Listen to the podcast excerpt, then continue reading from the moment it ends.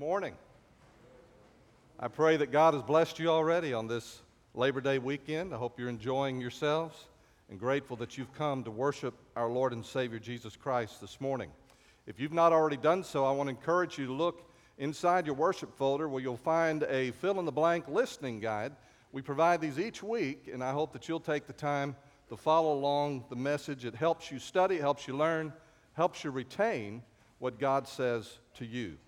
The title of this morning's message is Passing on the Passion How to Influence the Next Generation for Christ. We're going to be reading in just a moment from Deuteronomy 6, and so if you want to be finding your place in your Bible, we'll be reading there in just a moment. Last year, when we called Dustin Clegg to serve on our staff, and, and by the way, he's doing a marvelous job, and God's using him. This past Wednesday night, we had over 120 students upstairs, and uh, that is a blessing.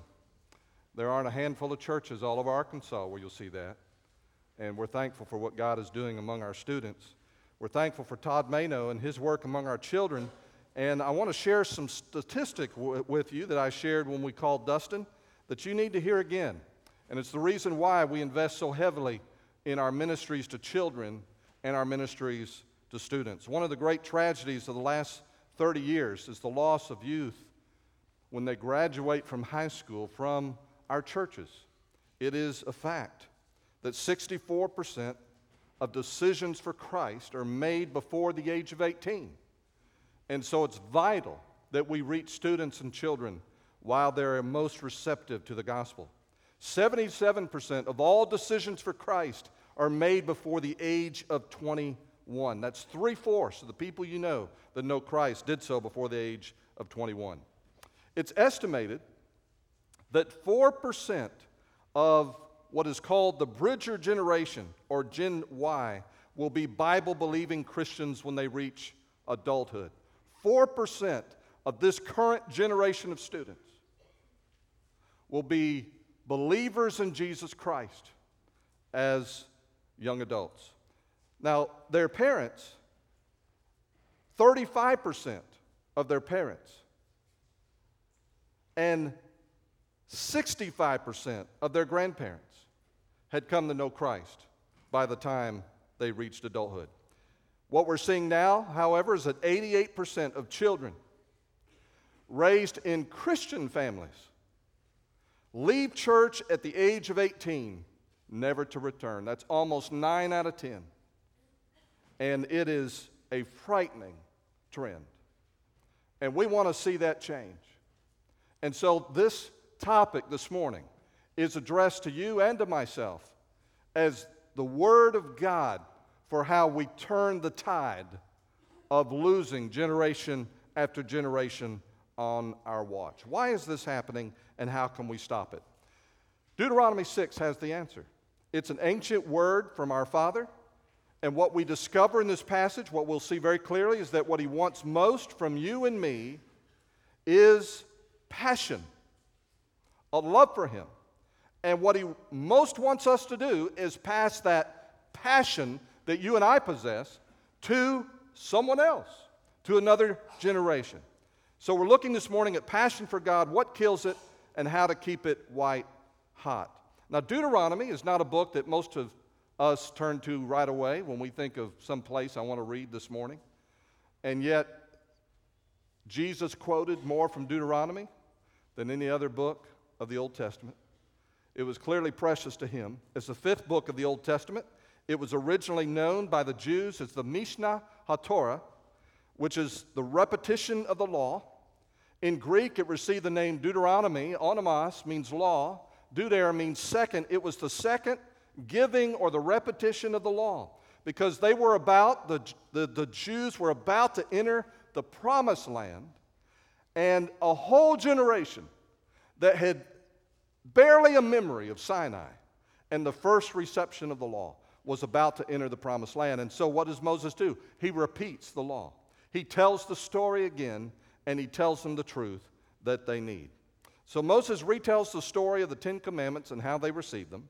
And then he says in Deuteronomy chapter 6 and verse 1 These are the commands, decrees, and laws the Lord your God directed me to teach you to observe in the land that you are crossing the Jordan to possess, so that you, your children, and their children after them may fear the Lord your God as long as you live by keeping all his decrees and commands that I give you, and so that you may enjoy long life. Hear, O Israel, and be careful to obey, so that it may go well with you, and that you may increase greatly in a land flowing with milk and honey, just as the Lord, the God of your fathers, promised you. Hear, O Israel, the Lord our God, the Lord is one. Love the Lord your God with all your heart and with all your soul and with all your strength. These commandments that I give you today are to be upon your hearts. Impress them on your children. Talk about them when you sit at home and when you walk along the road, when you lie down and when you get up. Tie them as symbols on your hands and bind them on your foreheads. Write them on the doorframes of your houses and on your gates. So he has retold the story of the Ten Commandments. He issues the great declaration of faith that all Jews hold precious the Lord our God, the Lord is one. It's called the Shema. And then he summarizes all of the law, all of the Old Testament rules into one command to love God. Jesus pointed this out also in his teaching when he was asked in Matthew 22, verse 36, Teacher, which is the greatest commandment in the law?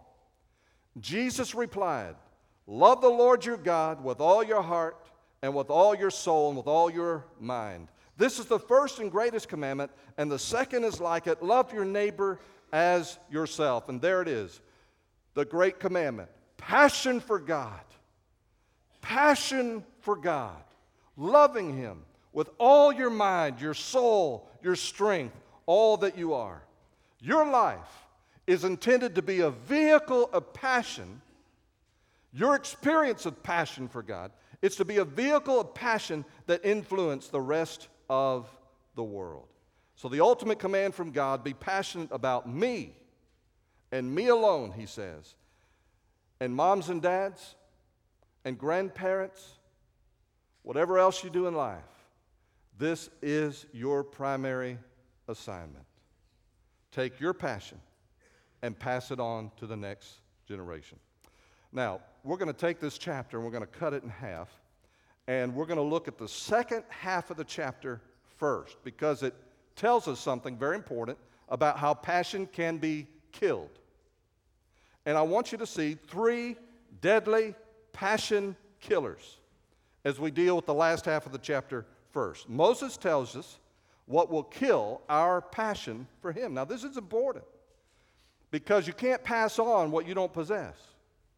You can't pass on what you're not excited about. You will pass on what you're excited about, but it's your passion for God that you want to keep white hot, that you want to keep alive.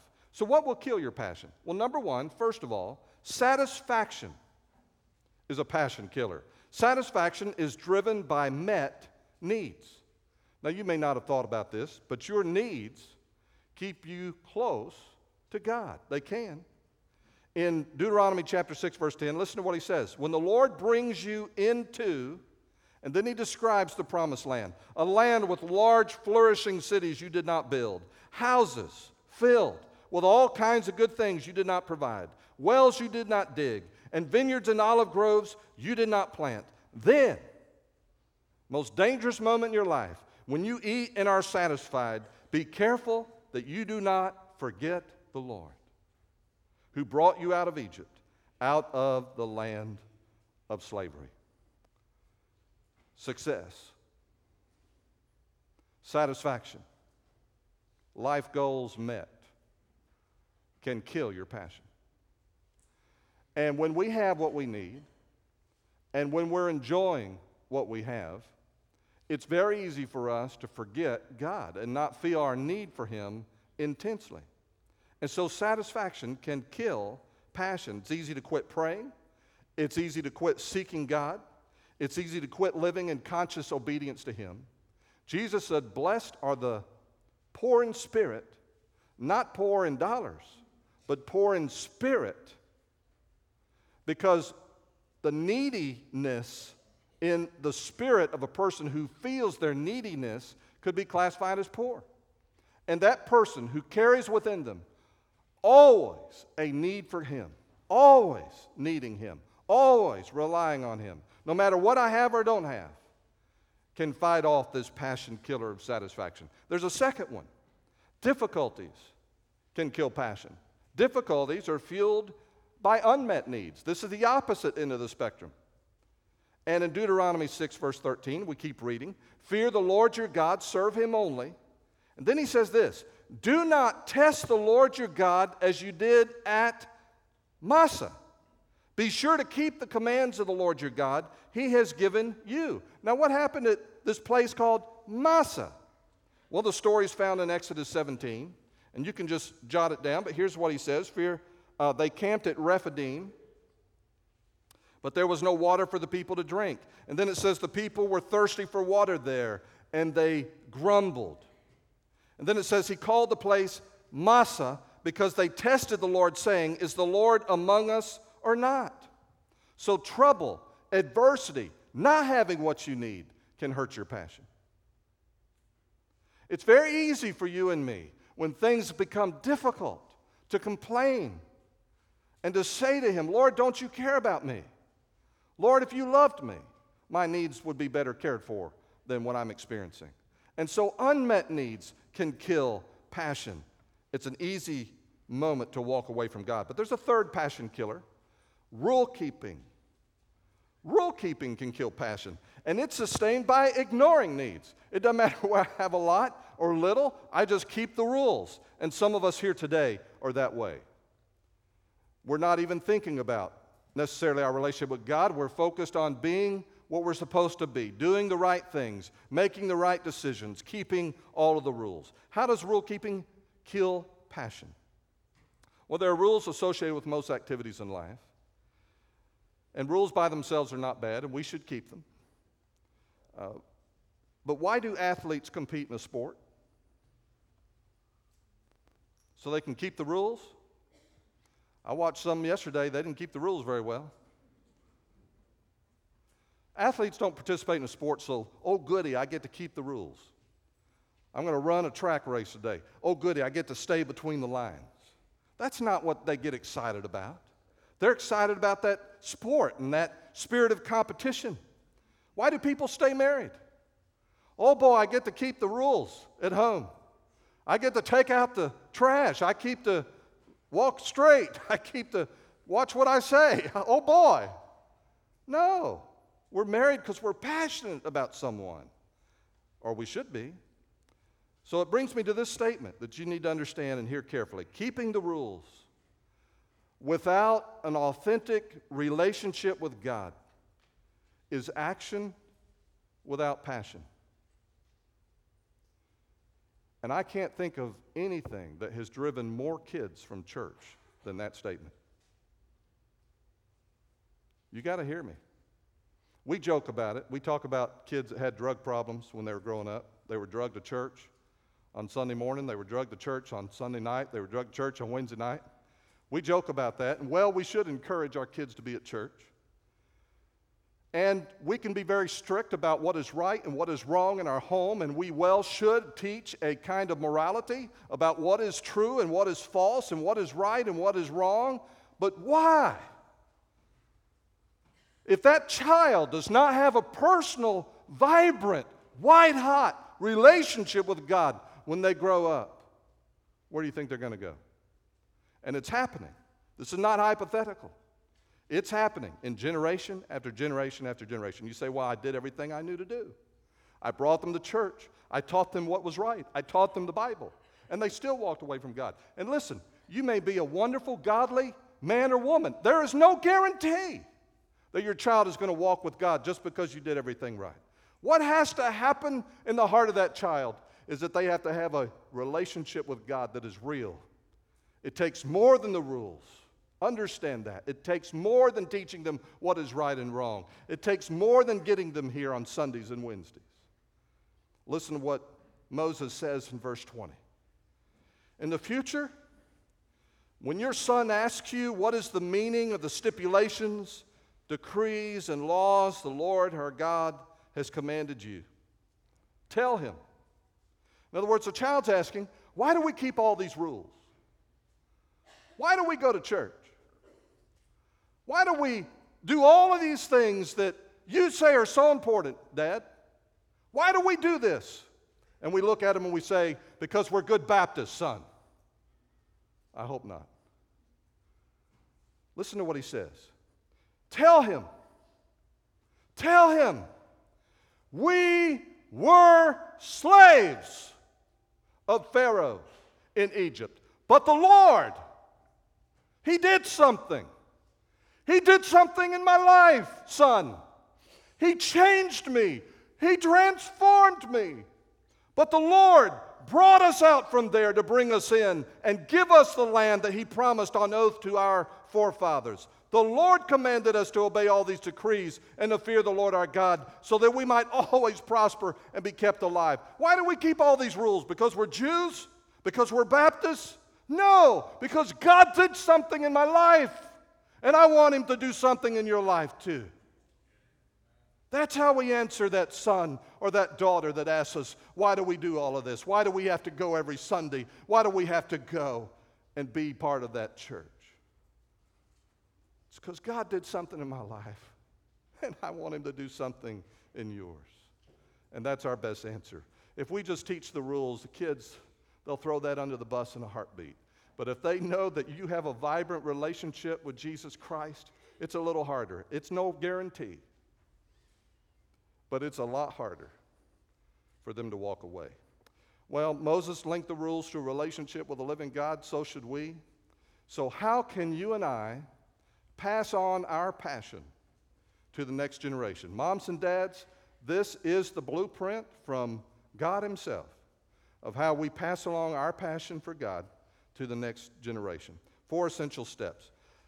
Social psychologists and police officers tend to agree that if a window in a building is broken, an abandoned building, and that window is broken, if it's left unrepaired, what's going to happen? Soon, all the other windows in that building are going to be broken. This is as true in nice neighborhoods as it is in rundown neighborhoods. Window breaking does not occur on a large scale because some areas are inhabited by determined window breakers and other areas are inhabited by people who take care of windows, window lovers. Rather, the unrepaired, broken window is a signal that no one cares. And if no one cares, why worry about the windows? How are the windows of your spiritual life? Your personal relationship with God. Passing on our passion means showing that we care about at least four windows that Moses shows us. That your kids, your grandkids, your friends, this is true of influencing anyone. Showing that you are taking care of these windows and it communicates your passion, and that can become contagious. Contagious passion is created when you do these four things. Number one, put his words in your heart. Put his words in your heart. In verse 6, he says, These commandments that I give you today are to be upon your hearts. So, what's he saying? He's saying, and we've said it before, that the words in this book will do you and no one else in your life any good whatsoever so long as they stay between the covers of this book. It is vital that these words become part of your thinking, part of your thought life, part of your decisions, part of who you are. These words, he says, are to be on your heart. The Word of God is true, it's from Him. From cover to cover, it is the expression of the heart and life of God. Everything He wants you to know about Him on this side of heaven, He has revealed to us through His Word. It is life to your spirit and your soul. Nothing else that you ever pick up will give you more truth about who you are and the world you live in than what you find in God's Word. God's plan is to change you first. You're going to influence your children and grandchildren? Where does it start? He starts with you. They got to be on your heart. Second, second discipline, second window that you need to take care of. Teach his words in your home. It's not enough that they hear it at church. They need to hear it and see it fleshed out at home. In verse 7, the first part of it, he says, Impress them on your children. So they're on your heart, and then you impress them on your children. And that word impress, also in some translations translated as the word teach, is a very special word. And I, I want to take a moment and illustrate it in this way.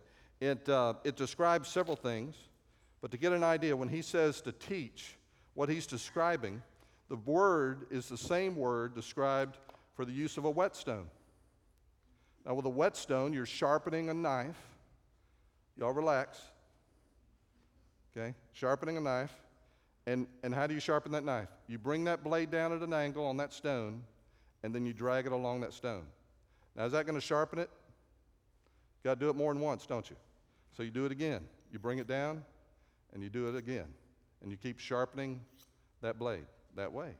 When he says, impress them on your children, he's saying, do it again and again and again. You take God's word, the things that you're learning, the things that he's impressing on your life and on your heart, and you do it over and over again. There's another way this word is applied. It's the same word used to describe what happens with a drill.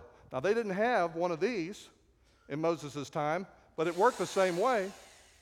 Because what does a drill do? Even the old ancient drills, when they went down on a piece of wood and you drilled something, it goes round and round and round and round on the same point. You ever feel like you've told them for the four millionth time something?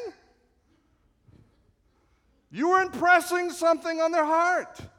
And that's what he's saying to teach them diligently to your children, to impress these things on your children's heart. You have to do it repetitively, and you need to do it in your home.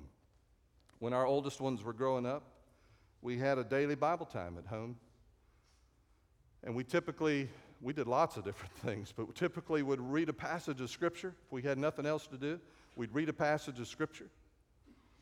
And then I would look at those kids, all different ages, sitting there, and I would ask the same question. I'd say, What do you think God is saying to us through this passage? And that got them in a habit of knowing that when you read God's Word, you should expect Him to say something. And it didn't matter where we read, we could expect that God would speak. And that was just a habit that we did as part of breakfast. Didn't take long, something that we did. But then there's casual conversation. Uh, those teachable moments when questions arise. What does this mean? Why do people do that? Why is there so much of something in the world? And your influence, mom and dad, and I'm learning this now as the oldest pastor you've ever had, 30 something years is your influence doesn't end when they graduate. You can influence your young adult children in many ways. It's different. You can't run their lives. I hope you don't. You don't want to do that. They don't want you to do that.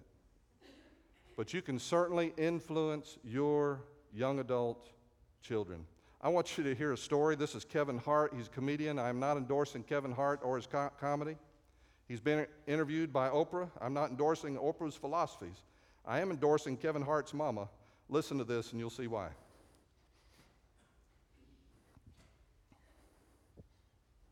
I told my mom, Mom, this is what I want to do. My mom said, You know what?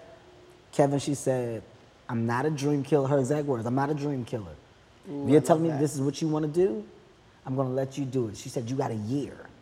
You got one year to prove to me that this is what you want to do and that you can support yourself. Wow.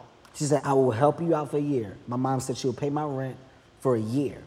This is a crazy story. So, like six months going by, it's at a point where, you know, I'm not really making money, but I'm loving it. I'm loving stand up comedy. I'm making great relationships with comedians, comedy clubs. I haven't paid my rent in like a month. I'm like, Mom, you know, the rent, where's the rent at? She's like, Are you reading your Bible? I said, Mom, come on. I don't have time to talk about that right now, Mom. I'm late. Like, I need the rent money. Are you reading your Bible?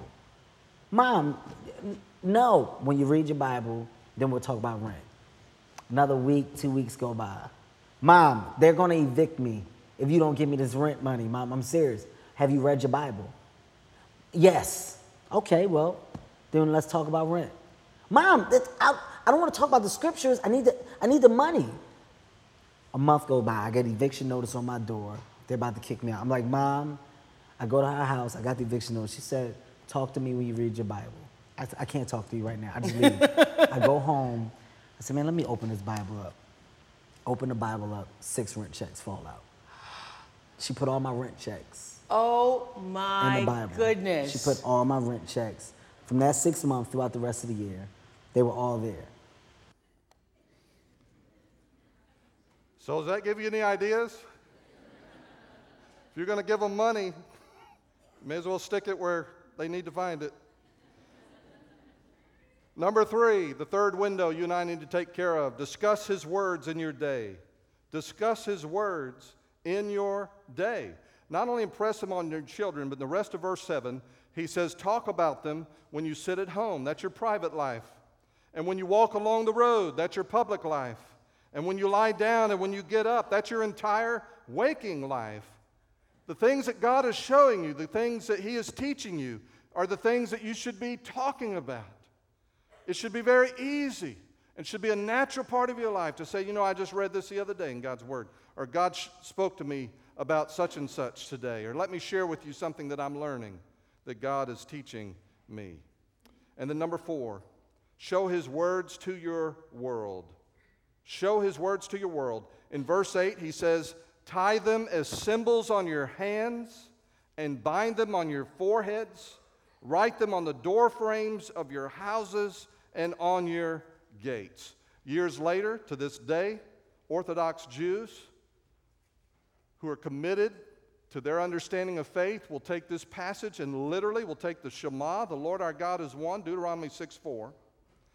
They'll put it on a piece of paper in Hebrew, and they'll roll it up, and they'll put it in a little box and tie it to their hand, a little leather box. And the little leather box, they'll tie it to their forehead. It's called a phylactery. They'll also put it on their doorposts, and uh, they'll put it in a little scroll, and they'll put a little box on the doorpost. And every time they leave their home, they'll touch that little box. It's called a mezuzah. Every time they leave their home, they'll touch the mezuzah, and they'll say, The Lord our God is one. And every time they come home, they'll touch it again, say, The Lord our God is one. Now, I'm not sure that that's a bad thing. I'm certainly not going to put that down.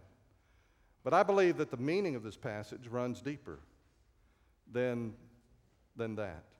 He says, bind them as symbols on your hands. Some of your versions are going to say signs, and that's exactly what it means. Bind them as a sign. And what is it? It means something that speaks without words, something that is a message that is not spoken.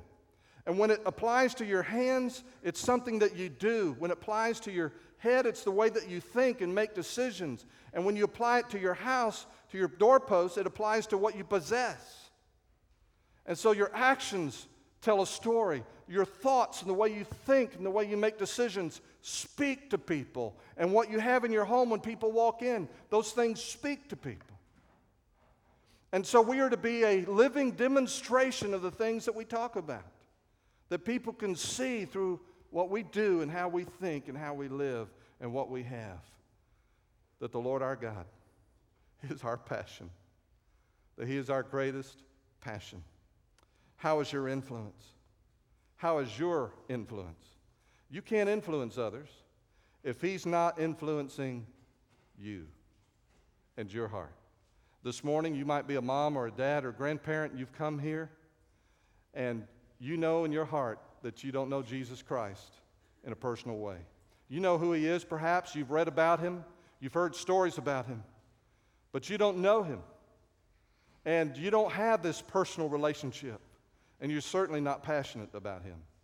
The Bible tells us that he is passionate about you, that he loved you so much that he sent his son, the Lord Jesus Christ, into this world to show you and tell you how much he loved you.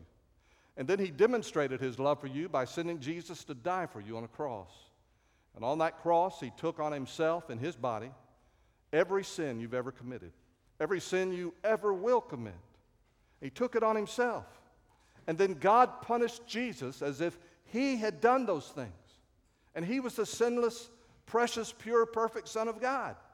He didn't sin, but he carried your sin, and God punished him in your place. That's why we call him our substitute. That's why we talk about the cross so much, is because at the cross, he died for me, and he paid the price for my sins. The Bible tells us that God raised him from the dead as proof that death could be overcome. The penalty for sin could be overcome because sin had been forgiven. The Bible says that whoever shall call upon the name of the Lord shall be saved. This morning, if you will put your trust in Jesus Christ, say, Lord, I'm a sinner. I know I'm lost without you, and without you, I will spend eternity without you. I desperately need you. And so, Lord, as best I understand, I'm taking all of me, all of my life, all that I am, and I'm surrendering it to you, and I'm putting my trust in you for the rest of my life.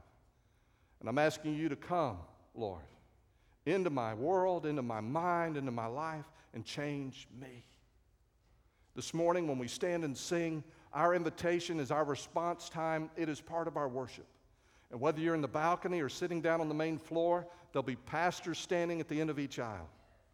And if you need to be saved this morning, if you need to trust Christ, let us help you. Let us pray with you. If you'll come forward, take one of these pastors by the hand, they will share scripture with you. You can read it for yourself. Please don't take our word for it. Read it in God's word. And then they'll help you and guide you as you place your trust in Jesus Christ this morning. And so when we stand and sing, I'm going to invite you to slip out and to come forward. And then, brothers and sisters, moms and dads, grandparents, your job is not finished. You're not done. And God has a work for you to do with your kids and your grandkids. And so, as you respond to the Lord this morning, I don't know which of those windows you need to take a look at. I don't know what, what God is leading you to do or how He wants you to respond. But I want to encourage you to say yes to Him if God spoke to your heart today. Let's pray together. Our Father and our God, we thank you, Lord, for your word and how you give us the answers we desperately need in our generation, in our time. Father, as we respond to your word and what you have said, would you, through your Spirit, through your Holy Spirit, would you move among us and touch and speak to every heart so that lives would be changed and so that we might be refreshed and so that for each of us, our passion for you would grow to levels perhaps as never before. And that's our desire as we say yes to you and we respond to you now in Jesus' name. Amen.